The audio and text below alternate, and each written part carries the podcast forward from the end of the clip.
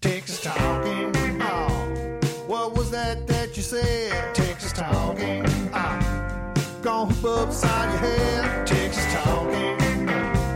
Tell me who can you trust when Texas guys are and Texas guys love Texas talking. Hello and welcome to the Tripcast. I'm Kat Edmondson, a singer and a songwriter, touring through my home state of Texas. Happy to be back.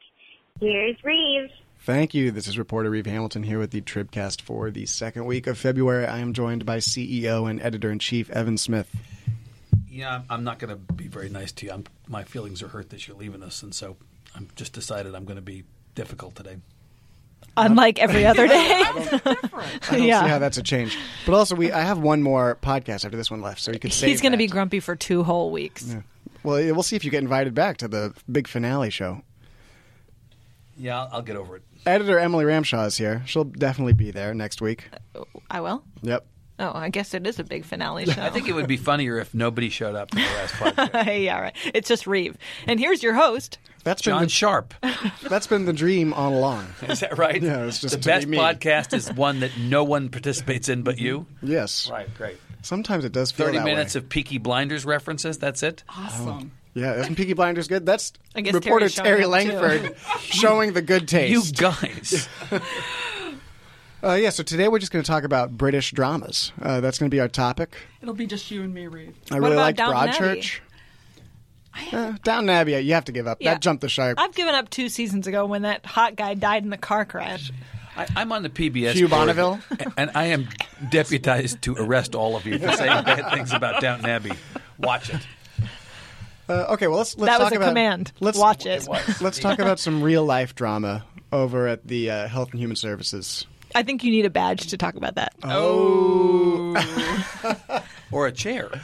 Uh, so, well, this all started. I Which mean, was worse, the chairs or the badges? well, let's get to Chairs are those. more expensive. Let's well, let's not in aggregate. As a single item, yes. let's let's back up. The, everyone started digging in to HHSC because of this contracting thing Right. with 21CT. Correct. and and the Statesman's good reporting from the get go. and the issue there was had nothing to do with chairs or badges or anything. No, it had to do with this one contract that uh, for Medicaid fraud tracking software, and that's how it started. And the Statesman reported that the there were several good stories, but the one that kind of teed off a sequence of events was the one in late November about how a former or how a at the time a lobbyist for 21CT was a former business partner of Chief Counsel Jack Stick, and that seemed to um, create a series of dominoes. People were forced to resign. Both Doug Wilson, the IG, um, the Inspector General for HHSC, and I think it bears mentioning that Inspector General is a, a weird division within HHSC because it is the only Inspector General or the auditing arm for an agency that ha- that is appointed by the governor.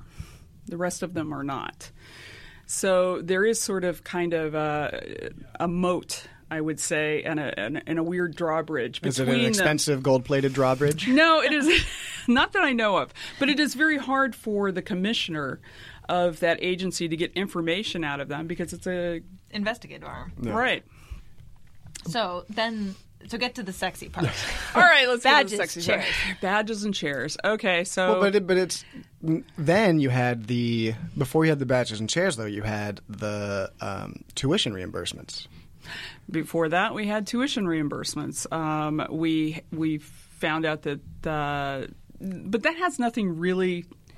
That has nothing to do with the contract. that has nothing to do with it, Reeve. But did the chairs have anything to do with the contract? no, it has something to do with one of the people that was forced to resign. Okay, explain that. Explain what the chairs are and explain how it's connected. Thank you. Okay, so That's the sexy part, apparently. Yes. um, everyone's focusing on the contract, but a couple of things that we're we're focusing on here is sort of the culture of OIG and what was going on um, at OIG at the time this contract was selected.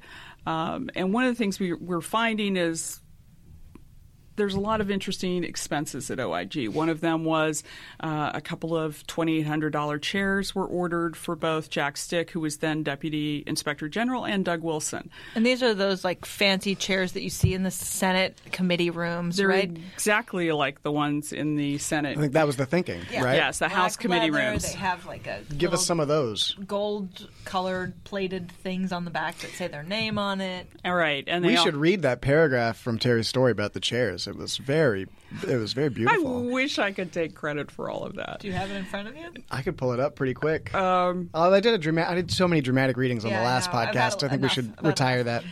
Well, and and credit, Everyone, go to the Texas Tribune and look up Terry's stories. They're beautifully written. but thank God we have uh, a furniture maker as editor. That's, That helped out a lot. David Pastor shout out. yes, total David Pastor shout out. So they get these fancy chairs, and did, did they try to take the chairs with them when they resigned?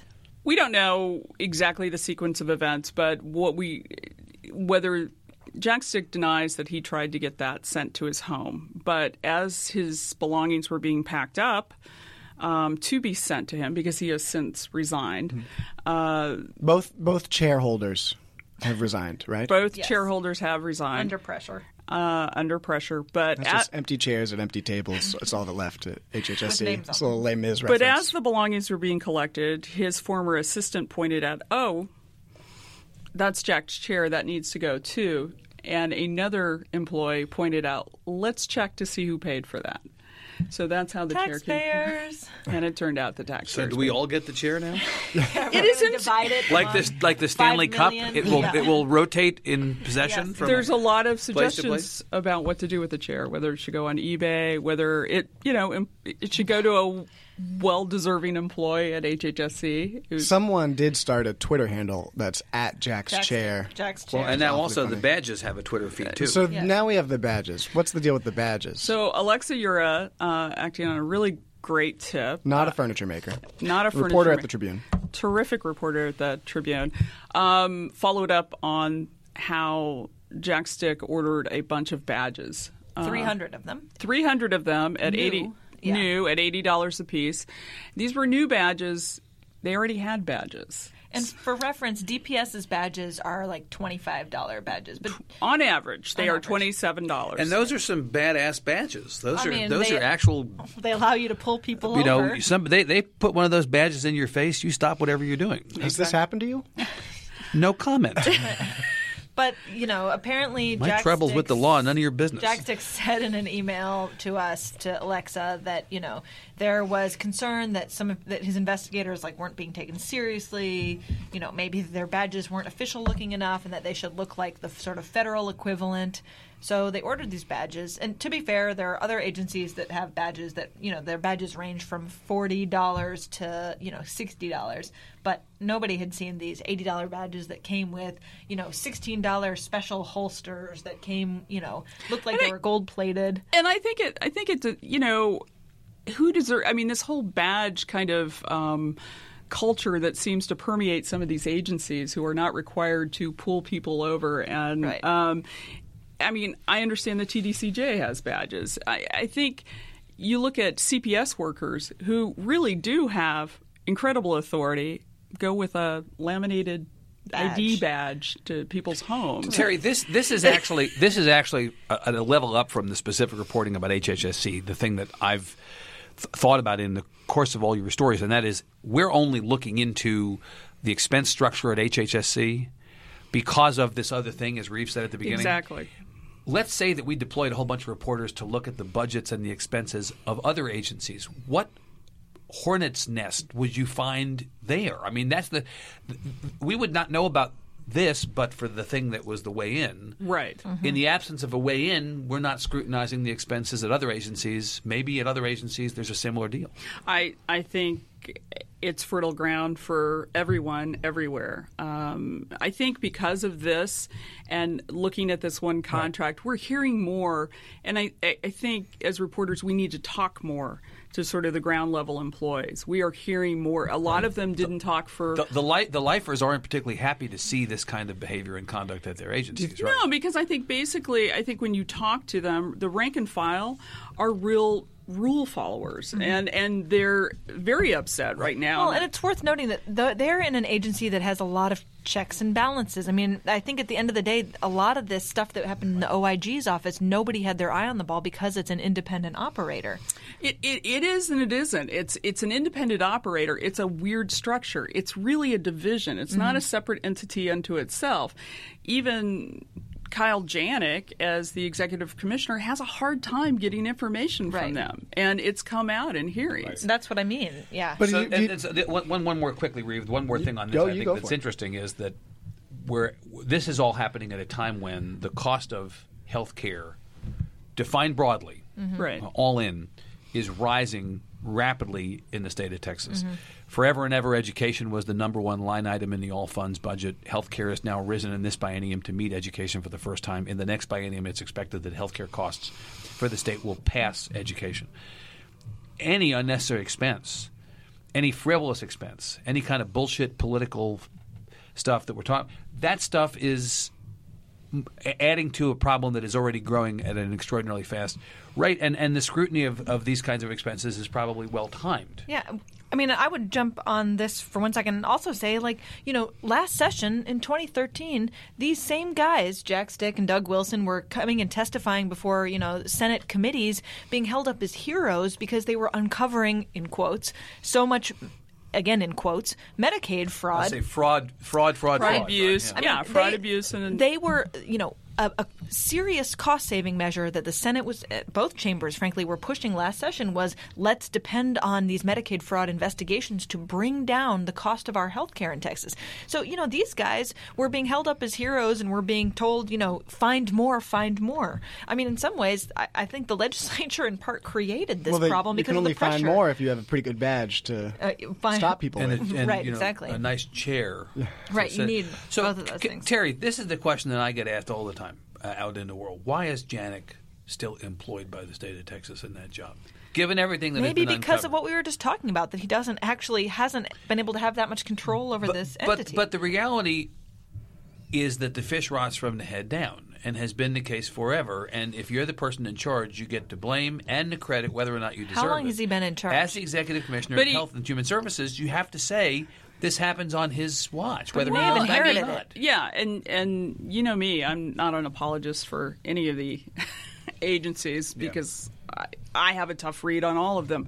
But the thing is, is that in true fairness, Cal Janik came in after this contract was Yeah. in play, after it had already been sold to the feds as a competitive. So bid. the health commissioner of the state prior to Janik was Eduardo Sanchez, or who was the- No, who that was, was it? It Tom Seas. Tom Seas, Seas, pardon me. right. So has Tom Seas had anything to say, see, says about this? Sue's, he's, What he's is- in private. he's, he's- he's, in private practice. He's right? he's got his own deal, but the point is theoretically, I mean, I I've, I don't know that I've read a ton no, of, and of Tom C's. Do you want them to hire him so they can fire him again? Is that No, I don't want anybody fired. I'm No, he not- wants to talk to him. Peace. I'm just wondering, like, if this goes back to before, You know, who does the buck stop with? I'd love to know what the deal was at the time that he was running the.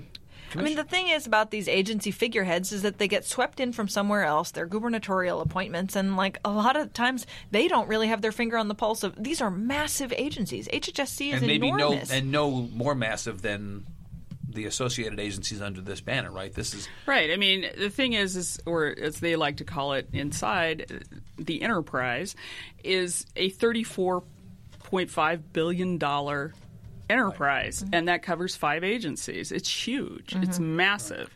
Um, so, I, you know, who's at fault here? I think we're still digging on that. And I hate that you're asking me questions that I don't really want to show my hand right now on the radio. uh, it's not the radio? exactly. It's a good thing that we're not on the radio. This is the Yeah, right. internet. on the internet. on the interwebs. on the interwebs. Well, you did show your hand on the interwebs today with a really killer story about you know this 21 CT contract. To get back to that for a second, that, That was basically yesterday. th- it. f- Uh, oh, all right, yesterday. Sorry. F- Well, and the internet stuff hangs around. Fire, fire him. Yeah, uh, coming right up. Uh, I mean, for all intents and purposes, it appears that these, you know, OIG guys lied to the feds on this contract uh, or on this, you know, the, or as HHSC says, it was incorrect. I, you know, it's it's it's hard so to the, say at the- this point. The question of whether incorrect information was provided to the feds. deliberately or not. But can we We- can, we, we, we know that incorrect, Incorrect was information provided. was- can we Right. specify what the incorrect information The was? incorrect information was about three sentences contained in a planning document to the feds saying why we're asking for $18 million to help buy this software. they had indicated that there had been a process of different vendors considered, and in fact, it had not been the case. Is that right? They said it had been a bid process when it had Right, really it been had not a no been the bid case, process. yeah. yeah, they called it a So statement of work. Uh, two two letter difference. There's Right. there's been a lot of phrases in in all the coverage. It's been confusing for both reporters and I Right. think the average person to understand. Um, 21CT, who was listed on what I call a catalog with DIR, you know. Contends they competed to get on that catalog. That part is true, but how HHSC plucked them from that catalog is And made really them under the vendor as the microscope. owned by- yeah. Yeah, that's what's under the microscope Right. now. So what we did is we looked back at what's known as an advanced planning document. This is the basic ask to the feds. This is Yeah. we'd like this money and this is why and what they said was we've given a statement of work which is basically a list of requirements for this R- software. RFP. Yeah, it's basically a mini RFP. Basically they indicated that there was some sort of RFP process. Um, that didn't and happen. it wasn't. So as I was reading, your, I was trying to tweet about your story this morning, and I was going, "How do you distill what Terry's story is about?" And do it accurately and not in a way that's potentially actionable if you assert that something happened when in fact it's still an open question. And I was I was trying to, s- to think could you say HHSC lied to the feds? Really, it's got to be cast as a question because it's not clear does. that it's a, it's a statement, it's a question.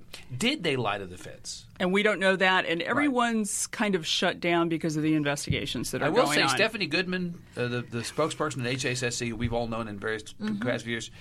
Is, She's not pulling any punches. I mean, the statements she's releasing surely lead you to believe she that is certainly you know, not in an undisclosed that- location with Dick Cheney. And No, that HHSC is not happy by the way this went down. She I is mean, cooperating on a lot. they're of looking at this contract or they're looking at this you know request to the feds and and it's clearly incorrect information was provided and and what we're hearing too from people who who are inside the agency, um, you know, from the rank and file is. If you asked a question about the 21 CT contract, you got a different answer every single time. Is that right? So that's what we're trying to figure out is Mm-hmm. who knew what and at what point and who what actions were were taken on what story. Let me ask you one more. I know you want to move on to something else. Probably. No, I don't. Uh, Who who hired the, the the the people who are at the center of this? The mid mid upper level people: Jack Mm-hmm. Stick, Casey Haney, Erica Stick. Erica Stick, Doug uh, Wilson. Wilson. Who hired those people? Well, Doug was appointed by the governor. That would have been Perry. Back last governor. Right. Just to be didn't, clear, didn't to be doug, clear. didn't doug hire jack Yes. so I mean, and I, I think it's worth noting that Doug Wilson has, you know, hardly been the subject of all of these stories of late because he's really shut down and been impossible to find. But at the end of the day, the buck for all of this stopped with him. And, you know, Jack Stick, to his credit, has been the one communicating with the media and, you know, sometimes angrily, Yes, sometimes but angrily, nonetheless has been communicated. but communicative and trying to explain, you know, in his view, what went down here. Like Doug Wilson is nowhere to be seen, and this Medicaid fraud stuff was as much on him as it was on anybody Ha- else. has anybody gotten uh, Governor Perry on this subject? Have, have, have you read anything? Speaking of nowhere to be found, well, I know where, no, no, Yeah, no, he's no, in no. Iowa I know and where South he is. Carolina, yeah. Mm-hmm. Exactly. He's uh, he's not in the state of Texas. Do you, but going back to this point, um, and, and we have tried. I just want it to be clear. We have tried to get Doug Wilson. Mm-hmm. So I if he- tried if to call he him happens yesterday. To be an insomniac who listens to this podcast, at Would two in the morning, love him to give me a call. T. Langford. T. Langford. at- Yeah. Right. do you think it, do you think if we had stumbled upon the badge thing separate from the 21CT contract and all the sort of interest surrounding that that that would have been as big a story as it was? I think Or it is still sort would of- have been a fun story. Thirty-six It thousand would, have been more, it dollars. would have been more mocking than anything. I mean, remember Yes. these guys deal with sort of white collar stuff. They're showing up into dentists' offices and doctors' offices Exactly. asking to look at files. They're not like you know showing up on. Um, like the files they use on people's teeth. And, and I think it, yeah, and I think it comes down to OIG from the beginning, from when it was created in 2003. There's been a muddy mission from day one. Is it law enforcement? Is it administrative? It's just been a muddy mission from day one. And isn't there a point at which the state, in some fashion, has the ability to to take this up to another level on the investigative side. So, you know, uh, Yes. It has th- been. but I- but I mean, they could decide to bring in sort of additional reinforcements on the investigative. You know. Well, and the thing is, it's that's been hard to track and understand because everybody hides behind the "well, that's under investigation" kind of um, statement.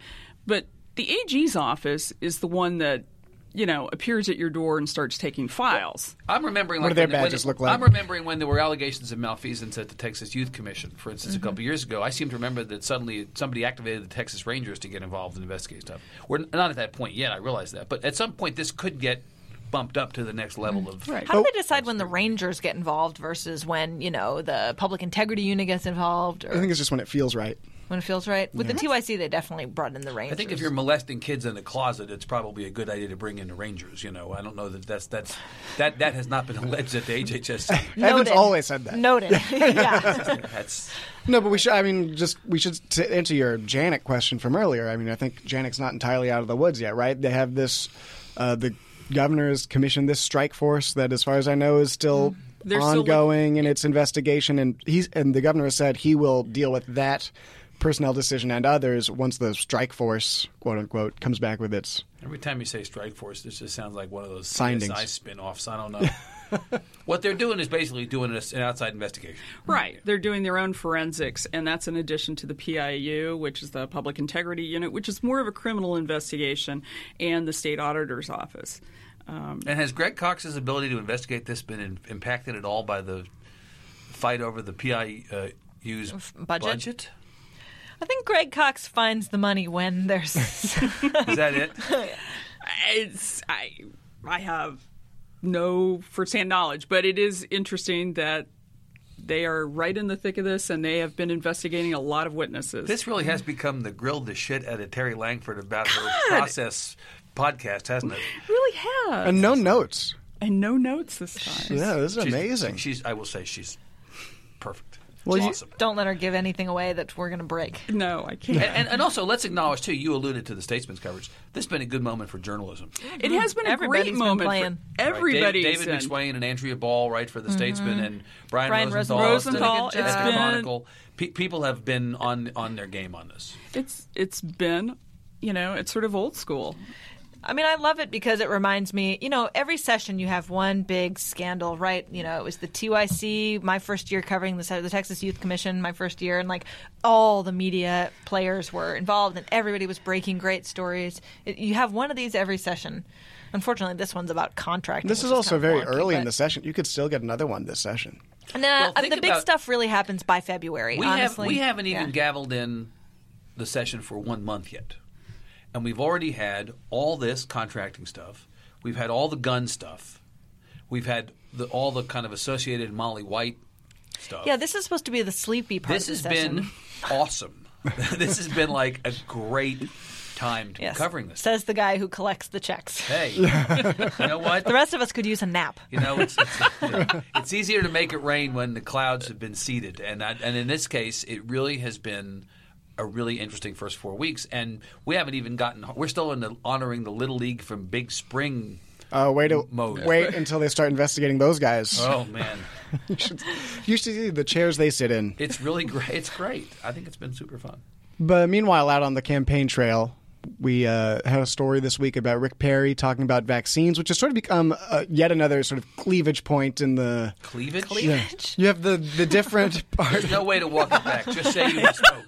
Seriously, just say you misspoke. You have the speaking different of mis- Republican sides cleaving. Yeah. Where are you going to give them the shots? What are you talking about cleavage for? Moving on from the boob jobs, uh, there has been a little bit of uh, discussion. Uh, so, you know, Rick Perry waded into the vaccination stuff this week or last week. He was um, meeting with the Tribune and the Washington Post in D.C. Asked about this vaccination issue, which has really become a, a challenging thing for Republicans, particularly those already considering runs for president. because there's this sort of you know personal freedom and, and liberty to not get vaccinated side and then there's the public health side which is like you know you folks who aren't vaccinating your kids are creating a public Everyone's getting health measles now. emergency Right, and everybody's getting measles And, and the numbers on that, it's not really sort of false equivalency. It's not really like half the public Yeah, thinks liberty right. and half the public thinks shots. It's like the, the number of people who think liberty on this. Right. Many fewer. But you had Chris Christie and Rand Paul sort of waffle on it last week and basically say, you know, we support parents' rights to make these decisions. You know, Rand Paul had to even sort of walk it back enough that he went and got a shot, you know. Took a New York Times photographer with him. Right, you know, exactly. Here's But- my shoulder. Perry, then Perry you know, came in so Perry came afterwards. in three days after this hubbub and said, "Whoa, whoa, whoa! Like we as elected officials have a responsibility to make sure that vaccination that people are getting vaccinated." And this shouldn't, you know, it was good timing because he didn't have to put himself in the position those other guys had been in. Well, but he has a also, little he's history got a with vac- history Yeah, with yeah, he was this. against vaccines before he was for them, or for 'em before he was against. The HPV thing was He a tried He's to- just been for them all. He along. wanted. Yeah. He wanted well, to. ma- but Except for you then- have the- except he No. walked back the Back from that. HPV thing in the first weekend. I think was the first weekend of that Well, campaign. Frankly, he walked it back right after it happened. I mean, Right, he- right. you know, he said, "I want it to, it to be mandatory that 12-year-old girls get vaccinated for the human papilloma virus." Everyone freaked out. Then he had to walk it back and say, "Whoops, that was a bad decision." You know, made by with me talking to my wife, who is a nurse, and really probably talking to. um, and on his watch uh, lo- is when they lobbyists for added. Merck. Uh, it made it easier to get yourself exempted from vaccinations. Right, although that was more of a legislative move that he just didn't. Uh, Yeah, But my- Well, he was but my- governor at the but my time. The recolle- head, my fish rots from the recollection- head down Right. and whatnot. As My Evan likes to recollection say. is that in the first weekend, and I maybe have the timing of this wrong, but in the first weekend after he got in the presidential race, first thing he said was, "We're going to lynch Ben Bernanke." Second thing he said is, "I, you know, I- oh I that whole erred." HPV thing, it was a mistake." Mm-hmm. Now he argued, I think it was a mistake not on medicine or science, but on process. I should Mm-hmm. have done this differently. But he basically walked back from it. You're correct that he had had some experience on the subject before. Right. But I will say this: his declarative support of vaccines this week Mm-hmm. is a differentiation point for him with a lot of these other candidates who seem for sure. a little bit more waffly on it. It was almost give Trey credit. almost over enthusiastic support. He had his the the Texas vaccination rate numbers climbing much faster than Well, they he actually screwed did up the under his numbers. watch. I mean, he did say to them, you know, it was Right. sixty-five He, percent. overst- he overstated. it. Yeah, well, way overstated them. Sixty-five percent when I took first took office, and you know, ninety-five percent when I left. And the reality is more like seventy wasn't something 95%. percent. It's gone when up he like left. 14%. Yeah, um, and you know, he they basically came out and said, "Whoops, like we got our numbers Oops, wrong." I think that's yeah, right. You know what's going to be interesting if Perry makes the decision to go on the campaign trail and say, "I'm as conservative as all you guys on these big issues, but hell yeah, I'm for in-state tuition. What of it? Hell yeah, I'm for vaccines. What of it? That's interesting because you're going to have these people, uh, some number, 16, 18 people out there at some various levels of interest in the campaign, trying to figure out how do I make myself Mm-hmm. rise to the top of the pile, and. You know, I think it's ba- frankly it's ballsy of Perry, having seen his presidential campaign last time impaled On in-state tuition? in-state tuition to have said and to still be saying, I still think we should do it because it, he's he's running the risk. go one step forward. I mean, past that, in this interview, you know, I think I saw Democratic consultant Harold Cook saying, tweeting, you know, Rick Perry reasonable. You know, I mean, he also said Well, he, if he he gets opposed the Harold Cook vote, Yeah, it'll win the right. Republican primary. not exactly the he's- pot calling the kettle black Right. situation there. You know, he said uh, he he opposed open carry. Um, oh, and, oh, and then open and I, Yeah. I, I don't think open carry is a great idea. whatever right. He right? said, "I want." I will to, say, one, you know, Ted I want my Nugent gun once to be told me hidden." that open carry would be a terrible tactical move. Well, You with think Ted you can Nugent- get him on the phone in the last week you're here, maybe, and s- get him to say that again. yeah, just go That'd for be a that. story. You never know. But you know, he also took a much stronger approach on the Molly White eh, Muslim comments than did either Abbott or Patrick, and basically well, in fact, he said, was he was he was quite direct about. I don't yeah, think we should be saying stuff. Yeah, like that. I'd never say something like that. You know, God, what's she thinking? It was the to- the undercurrent.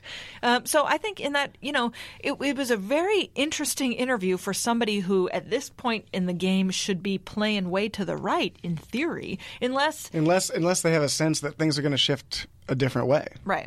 So, which, you know, but you know maybe you sh- maybe you play a little moderate right now and then you shift farther right if you look like you're getting any traction in any of these early states Ma- you know he's getting attention right now and, But- and maybe the best thing is just to stay in the headlines Well, you know, the, the, you're going to have this divide naturally in the, in the primary along the governor senator fault. About half the field is people who are in Washington positions, and half are kind of people who've run states, have been chief executives. So you got kind of Scott Walker, Chris Christie, Jeb Bush, Rick Perry, maybe John Kasich. And, you know, Perry may be looking at Christie and Jeb and going, there are problems with each of these campaigns, but a governor is the right one to do this. And wouldn't it be great if you could take the sort of reasonableness and executive experience of a governor and marry that to a conservative philosophy that would attract primary voters in places where those guys are maybe not going to pass muster. Maybe he's trying to figure out how do I do that. Uh, you know, or, or maybe he's just doing whatever I- he's he's not doing very well in the poll. The interesting I've been watching these early polls. He's like at one percent, three percent, four percent in these polls. But Sounds we like all- he's climbing. But we all know how fast this stuff can change. It all changes. Yeah. Yeah.